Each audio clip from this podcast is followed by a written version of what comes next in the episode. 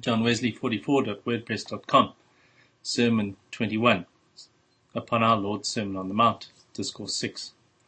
Take heed that ye do not do your do, do not your alms before men to be seen of them, otherwise ye have no reward of your Father which is in heaven.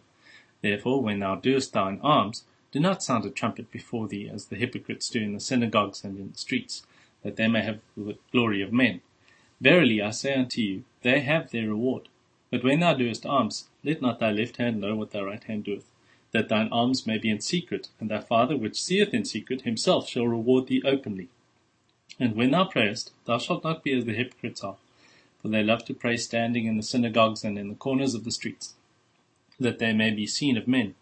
Verily I say unto you, they have their reward. But thou, when thou prayest, enter into thy closet, and when thou hast shut thy door, pray to thy Father which is in secret, and thy Father which seeth in secret, he shall reward thee openly.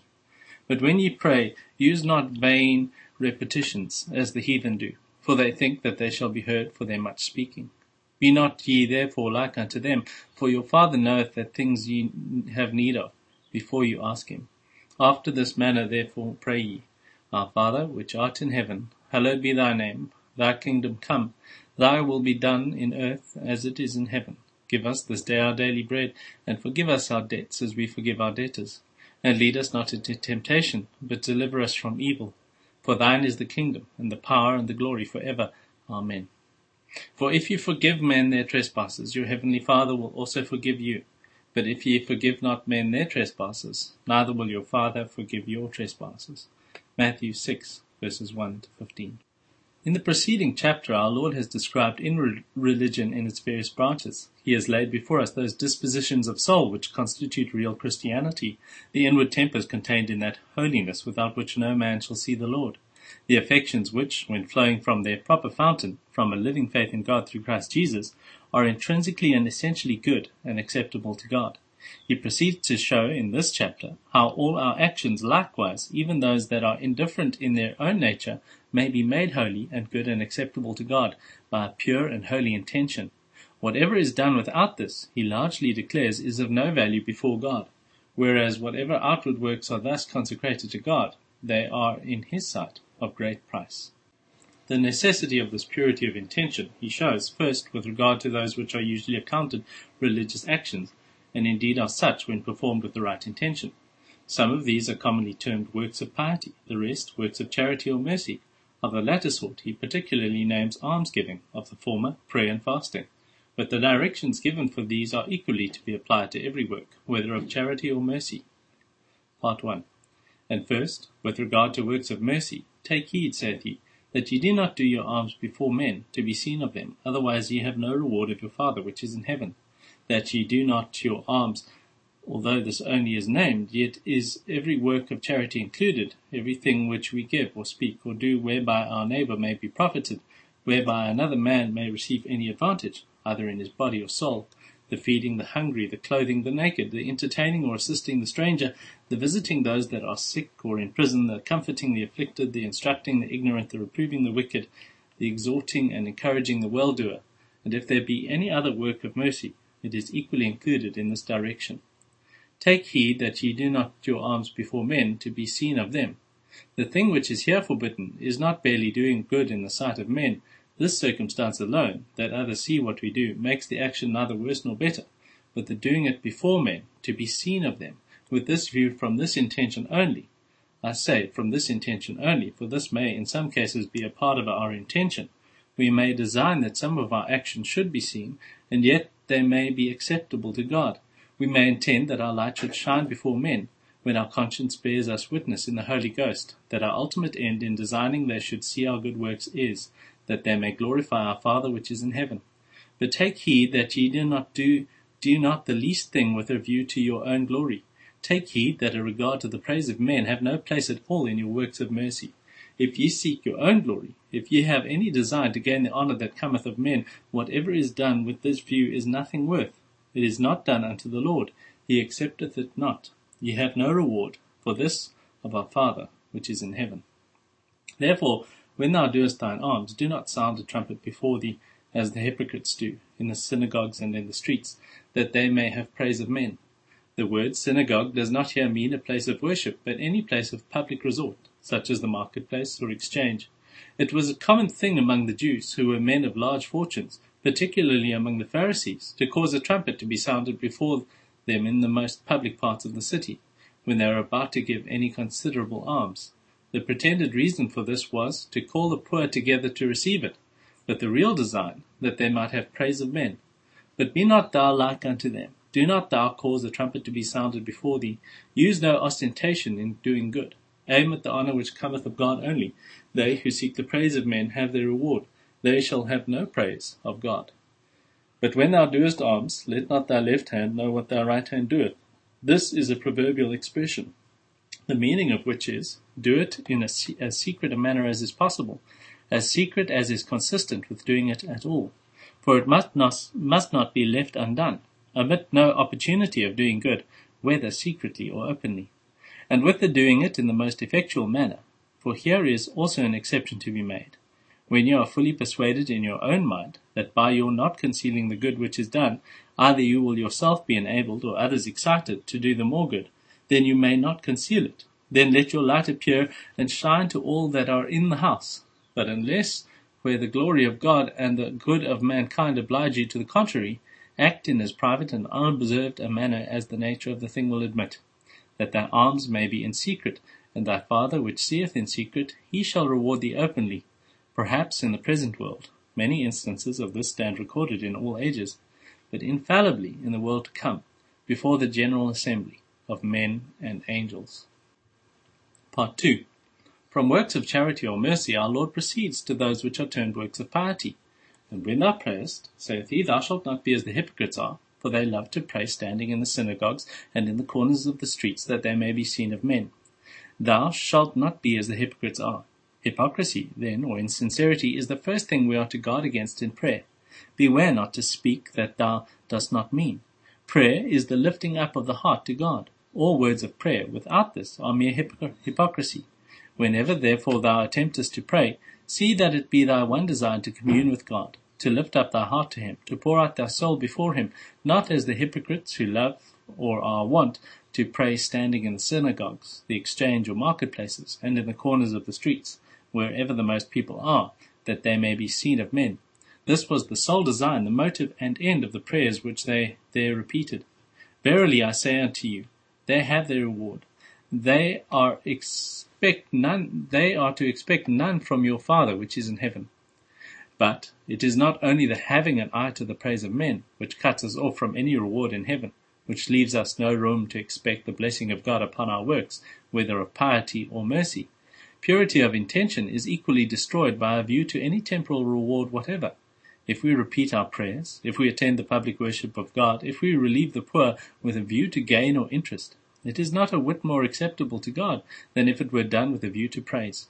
Any temporal view, any motive whatever on this side eternity, any design but that of promoting the glory of God and the happiness of men for God's sake, makes every action, however fair it may appear to men, an abomination unto the Lord. But when thou prayest, enter into thy closet, and when thou hast shut the door, Pray to thy Father which is in secret. There is a time when thou art openly to glorify God, to pray and praise him in the great congregation. But when thou desirest more largely and more particularly to make thy requests known unto God, whether it be in the evening, or in the morning, or at noonday, enter into thy closet and shut the door. Use all the privacy thou canst. Only leave it not undone, whether thou hast any closet, any privacy or no.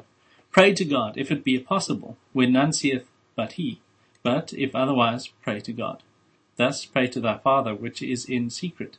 Pour out thy heart before him, and thy Father which seeth in secret, he shall reward thee openly. But when ye pray, even in secret, use not vain repetitions as the heathen do. Me batologesete. Do not use abundance of words without any meaning. Say not the same thing over and over again. Think not the fruit of your prayers depends on the length of them, like the heathens for they think they shall be heard for their much speaking. The thing here reproved is not simply the length, any more than the shortness of our prayers, but, first, length without meaning, speaking much and meaning little or nothing, the using not all repetitions, for our Lord himself prayed thrice repeating the same words, but vain repetitions, as the heathens did, reciting the names of their gods over and over, as they do among Christians, vulgarly so called, and not among the papists only, who say over and over the same string of prayers without ever feeling what they speak. Secondly, the thinking to be heard for our much speaking. The fancying God measures prayers by their length, and is best pleased with those which contain the most words, which sound the longest in his ears. These are such instances of superstition and folly as all who are named by the name of Christ should leave to the heathens, to them on whom the glorious light of the gospel hath never shined. Be not ye therefore like unto them. Ye who have tasted of the grace of God in Christ Jesus are thoroughly convinced. Your Father knoweth what things ye have need of, before ye ask him. So that the end of your prayer is not to inform God, as though he knew not your wants already, but rather to inform yourselves, to fix the sense of those wants more deeply in your hearts, and the sense of your continual dependence on him who only is able to supply all your wants. It is not so much to move God, who is always more ready to give than you to ask, as to move yourselves, that you may be willing and ready to receive the good things he has prepared for you. Part 3. After having taught the true nature and ends of prayer, our Lord subjoins an example of it, even that divine form of prayer which seems in this place to be proposed by way of pattern chiefly, as the model and standard of all our prayers. After this manner, therefore, pray ye. Whereas, elsewhere, he enjoins the use of these very words. He said unto them, When ye pray, say, Luke 11:2. We may observe, in general, concerning this divine prayer, first, that it contains all we can reasonably or innocently pray for. There is nothing which we have need to ask of God, nothing which we can ask without offending Him, which is not included, either directly or indirectly, in this comprehensive form. Secondly, that it contains all we can reasonably or innocently desire, whatever is for the glory of God, whatever is needful or profitable, not only for ourselves, but for every creature in heaven and earth. And indeed our prayers are the proper test of our desires, nothing being fit to have a place in our desires which is not fit to have a place in our prayers. What we may not pray for, neither should we desire. Thirdly, that it contains all our duty to God and man. Whatsoever things are pure and holy, whatsoever God requires of the children of men, whatsoever is acceptable in his sight, whatsoever it is whereby we may profit our neighbour, being expressed or implied therein.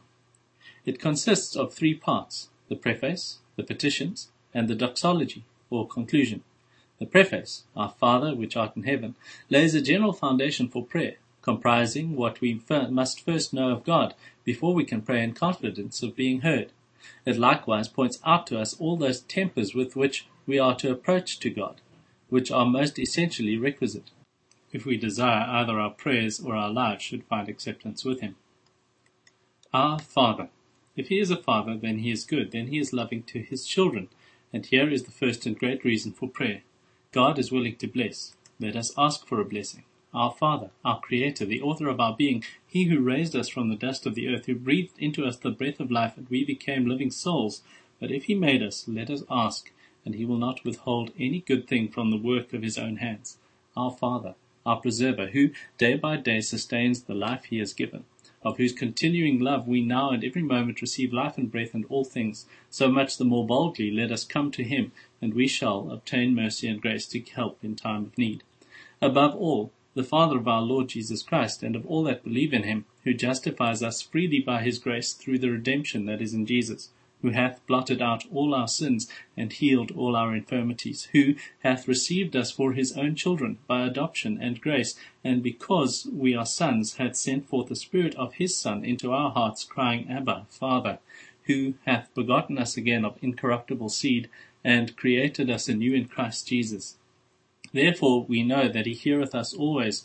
Therefore we pray to him without ceasing. We pray because we love, and we love him because he first loved us.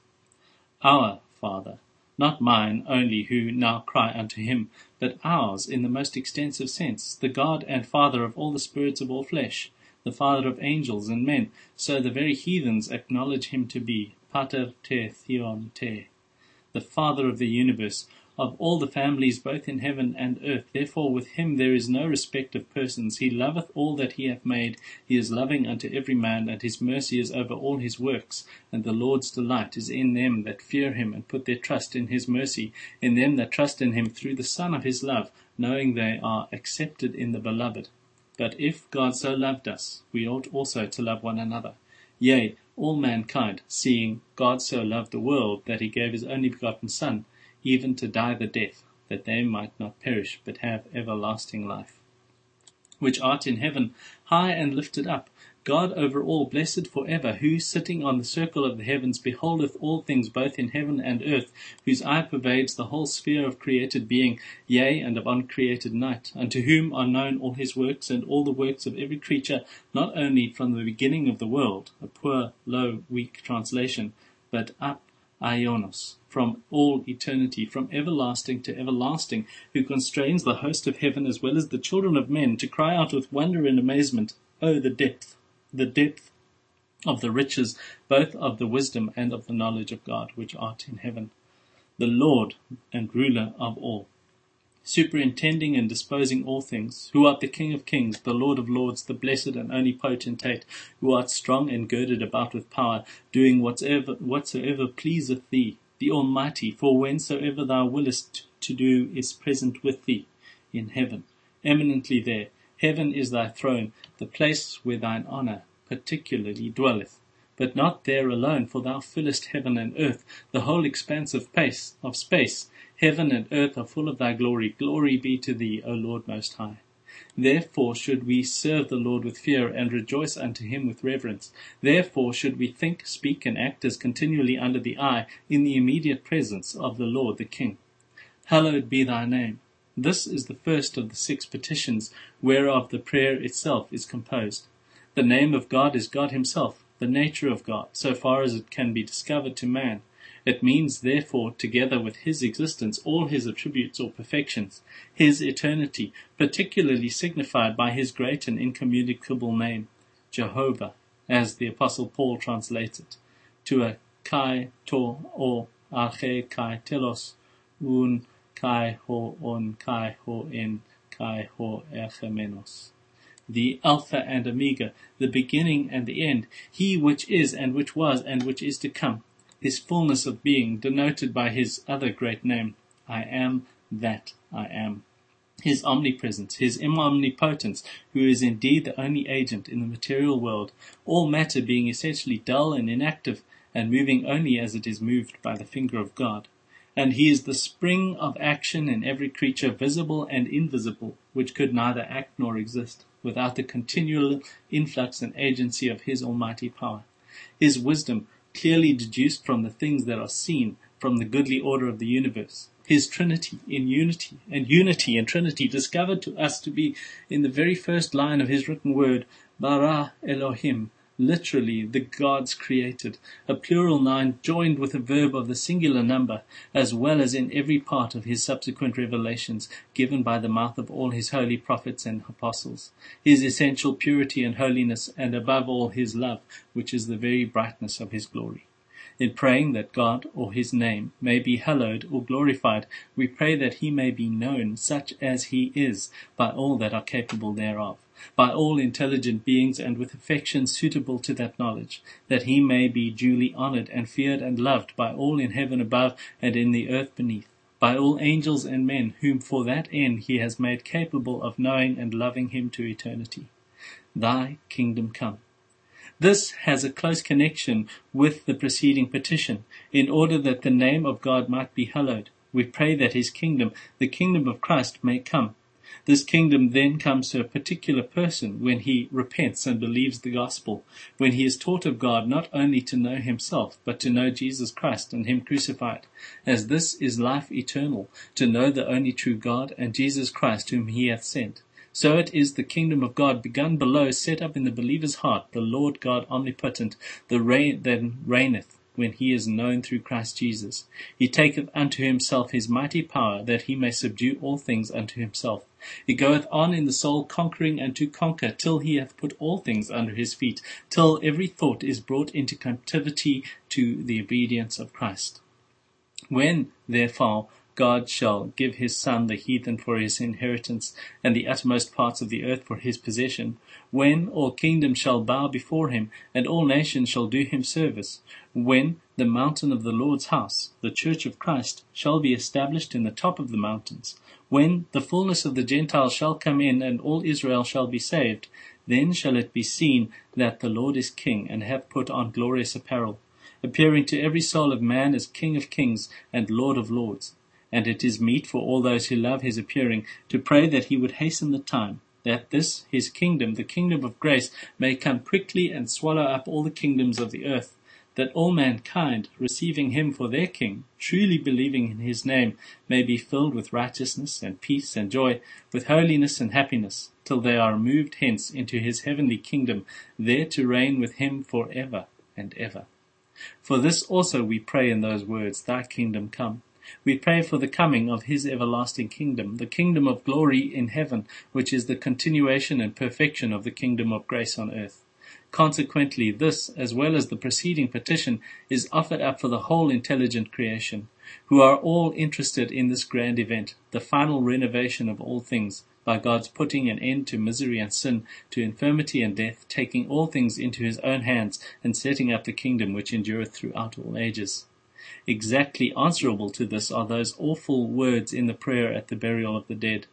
Beseeching thee, that it may please thee of thy gracious goodness, shortly to accomplish the number of thine elect, and to hasten thy kingdom, that we, with all those that are departed in the true faith of thy holy name, may have our perfect consummation and bliss, both in body and soul, in thy everlasting glory. Thy will be done in earth as it is in heaven.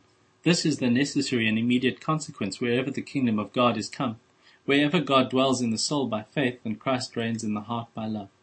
It is probable many, perhaps the generality of men, at the first view of these words, are apt to imagine they are only an expression of or petition for resignation, for a readiness to suffer the will of God whatsoever it be concerning us.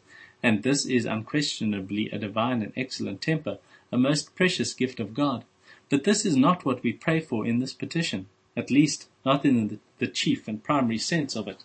We pray not so much for a passive as for an active conformity to the will of God in saying, Thy will be done in earth as it is in heaven. How is it done by the angels of God in heaven, those who now circle his throne rejoicing? They do it willingly. They love his commandments and gladly hearken to his words. It is their meat and drink to do his will. It is their highest glory and joy. They do it continually. There is no interruption in their willing service. They rest not day nor night, but employ every hour, speaking after the manner of men, otherwise our measures of duration, days and nights and hours have no place in eternity, in fulfilling his commands, in executing his designs, in performing the counsel of his will, and they do it perfectly. No sin, no defect belongs to angelic minds. It is true, the stars are not pure in his sight. Even the morning stars that sing together before him in his sight, that is in comparison of him. The very angels are not pure, but this, this does not imply that they are not pure in themselves. Doubtless they are. They are without spot and blameless. They are altogether devoted to His will and perfectly obedient in all things. If we view this in another light, we may observe the angels of God in heaven do all the will of God, and they do nothing else, nothing but what they are absolutely assured is His will. Again, they do all the will of God as He willeth, in the manner which pleases Him, and no other. Yea, and they do this only because it is his will, for this end and no other reason. When therefore we pray that the will of God may be done in earth as it is in heaven, the meaning is that all the inhabitants of the earth, even the whole race of mankind, may do the will of their Father which is in heaven, as willingly as the holy angels, that these may do it continually, even as they, without any interruption of their willing service, yea, and that may do it perfectly, that the God of peace, through the blood of everlasting covenant, may make them perfect in every good work to do his will, and work in them all which is well pleasing in his sight. In other words, we pray that we and all mankind may do the whole will of God in all things, and nothing else, not the least thing but what is the holy and acceptable will of God. We pray that we may do the whole will of God as he willeth, in the manner that pleases him, and lastly, that we may do it because it is his will, that this may be the sole reason and ground, the whole and only motive of whatsoever we think, or whatsoever we speak or do. Give us this day our daily bread. In the three former petitions we have been praying for all mankind. We come now more particularly to desire a supply for our own wants. Not that we are directed, even here, to confine our prayer altogether to ourselves, but this and each of the following petitions may be used for the whole Church of Christ upon earth. By bread we may understand all things needful, whether for our souls or bodies. Ta pros zoen kai is eusebeian, the things pertaining to life and godliness. We understand not barely the outward bread, what our Lord terms the meat which perisheth, but much more the spiritual bread, the grace of God, the food which endureth unto everlasting life. It was the judgment of many of the ancient fathers that we are here to understand the sacramental bread also, daily received in the beginning by the whole Church of Christ, and highly esteemed, till the love of many waxed cold, as the grand channel whereby the grace of his Spirit was conveyed to the souls of all the children of God. Our daily bread. The word we render daily has been differently explained by different commentators, but the most plain and natural sense of it seems to be this, which is retained in almost all translations, as well ancient as modern, what is sufficient for this day, and so for each day as it succeeds. Give us, for we claim nothing of right, but only of free mercy. We deserve not the air we breathe, the air that bears, or the sun that shines upon us. All our desert we own is hell, but God loves us freely. Therefore we ask him to give what we can no more procure for ourselves than we can merit it at his hands. Not that either the goodness or the power of God is a reason for us to stand idle. It is His will that we should use all diligence in all things, that we should employ our utmost endeavours as much as if our own success were the natural effect of our own wisdom and strength. And then, as though we had done nothing, we are to depend on Him, the giver of every good and perfect gift. This day. For we are to take no thought for the morrow, for this very end has our wise Creator divided life into these little portions of time so clearly separated from each other that we might look on every day as a fresh gift of God, another life which we may devote to His glory, and that every evening may be as the close of life, beyond which we are to see nothing but eternity. And forgive us our trespasses as we forgive them that trespass against us. As nothing but sin can hinder the bounty of God from flowing forth upon every creature, so this petition naturally follows the former, that all hindrances being removed, we may the more clearly trust in the God of love for every manner of thing which is good. Our trespasses, the word properly signifies our debts. Thus our sins are frequently represented in Scripture, every sin laying us under a fresh debt to God, to whom we already owe, as it were, ten thousand talents. What then can we answer when he shall say, Pay me that thou owest? We are utterly insolvent. We have nothing to pay. We have wasted all our substance. Therefore, if he deal with us according to the rigor of his law, if he exact what he justly may, he must command us to be bound hand and foot and delivered over to the tormentors. Indeed, we are already bound hand and foot by the chains of our own sins. These, considered with regard to ourselves, are chains of iron and fetters of brass. They are wounds wherewith the world, the flesh, and the devil have gnashed and mangled us all over. They are diseases that drink up our blood and spirits, that are bring us down to the chambers of the grave.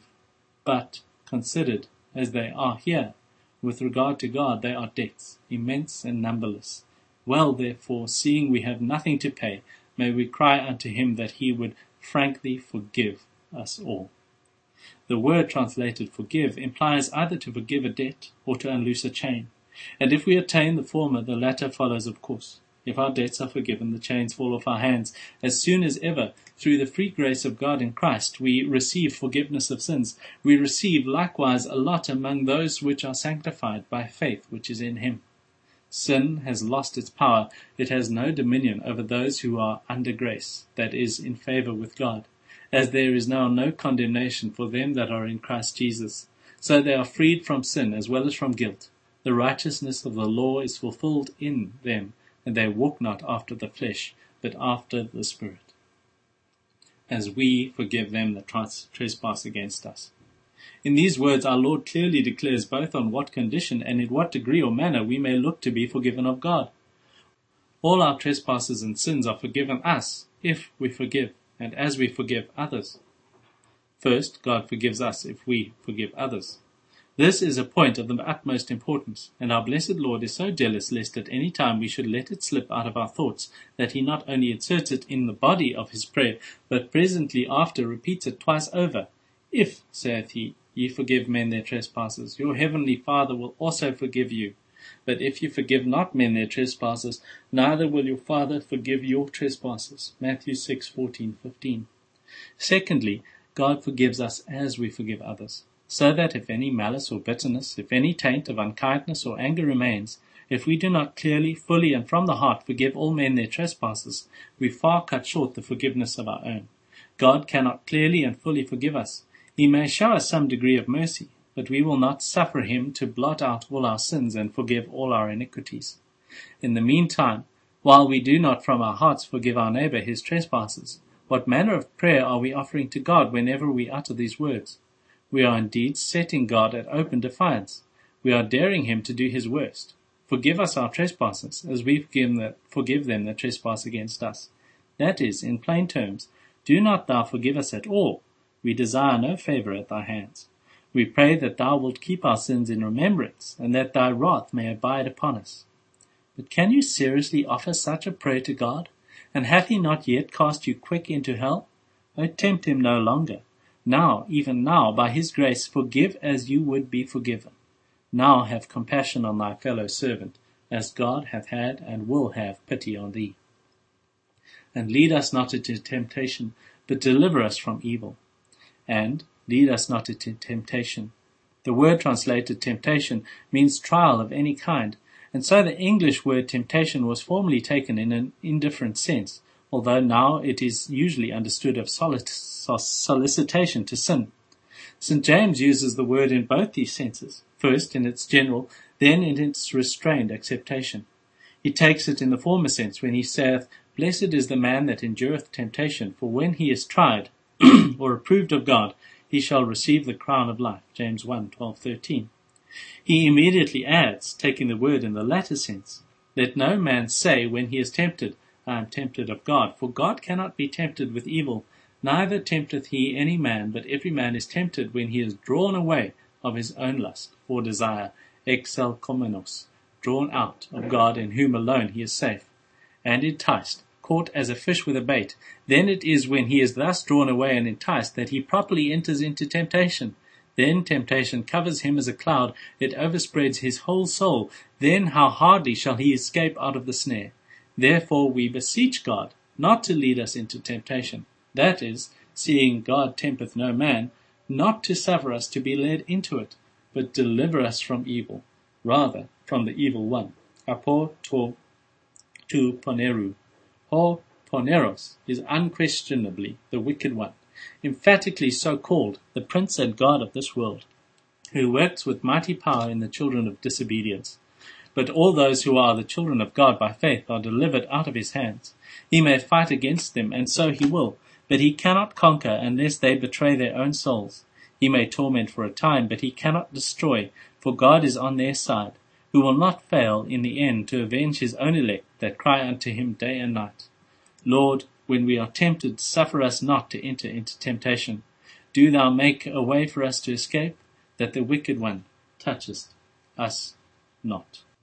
The conclusion of this divine prayer, commonly called the doxology, is a solemn thanksgiving, a compendious acknowledgment of the attributes and works of God. For thine is the kingdom, the sovereign right of all things that are or ever were created. Yea, thy kingdom is an everlasting kingdom, and thy dominion endureth throughout all ages. The power, the executive power, whereby thou governest all things in thy everlasting kingdom, whereby thou dost whatsoever pleaseth thee in all places of thy dominion. And the glory, the praise due from every creature, for thy power, and the mightiness of thy kingdom, and for all thy wondrous works which thou workest from everlasting and shalt do, world without end, for ever and ever. Amen. So be it. I believe it will not be unacceptable to the serious reader to subjoin a paraphrase on the Lord's Prayer. Father of all, whose powerful voice called forth this universal frame, whose mercies over all rejoice, through endless ages still the same, Thou by thy word upholdest all, thy bounteous love to all is showed. Thou hearest thy every creature's call, and fillest every mouth with good. Nature's expanse, beneath thee spread, earth, air, and sea before thy sight, and hell's deep gloom are open laid, wisdom and might and love are thine. Prostrate before thy face we fall, confess thine attributes divine, and hail the sovereign Lord of all. Thee, sovereign Lord, let all confess that moves in earth or, or air or sky, revere thy power, thy goodness bless, tremble before thy piercing eye. All ye who owe to him your birth, in praise your every hour employ. Jehovah reigns, be glad, O earth, and shout ye morning stars for joy. Son of thy sire's eternal love, take to thyself thy mighty power. Let all earth's sons thy mercy prove, let all thy bleeding grace adore. The triumphs of thy love display, in every heart reign thou alone, till all thy foes confess thy sway, and glory ends what grace begun. Spirit of grace and health and power, fountain of light and love below, abroad thine healing influence shower, o'er all the nations let it flow. Inflame our hearts with perfect love, in us the work of faith fulfill. So not heaven's host shall swifter move than we on earth to do thy will. Father, 'tis thine each day to yield thy children's wants a fresh supply. Thou clothest the lilies of the field, and hearest the young ravens cry. On thee we cast our care, we live, though thee, who knowest our every need, or feed us with thy grace, and give our souls this day the living bread. Eternal, spotless Lamb of God, before the world's foundation slain, sprinkle us ever with thy blood, O cleanse and keep us ever clean. To every soul, all praise to thee, our bowels of compassions more, and all mankind by this may see God is in us, for God is love. Giver and Lord of life, whose power and guardian care for all are free, to thee in fierce temptation's hour from sin and Satan let us flee. Thine, Lord, we are, and ours thou art. In us be all thy goodness showed. Renew, enlarge, and fill our heart with peace and joy and heaven and God. Blessing and honor, praise and love, co-equal, co-eternal three. In earth below, in heaven above, by all thy works be paid to thee.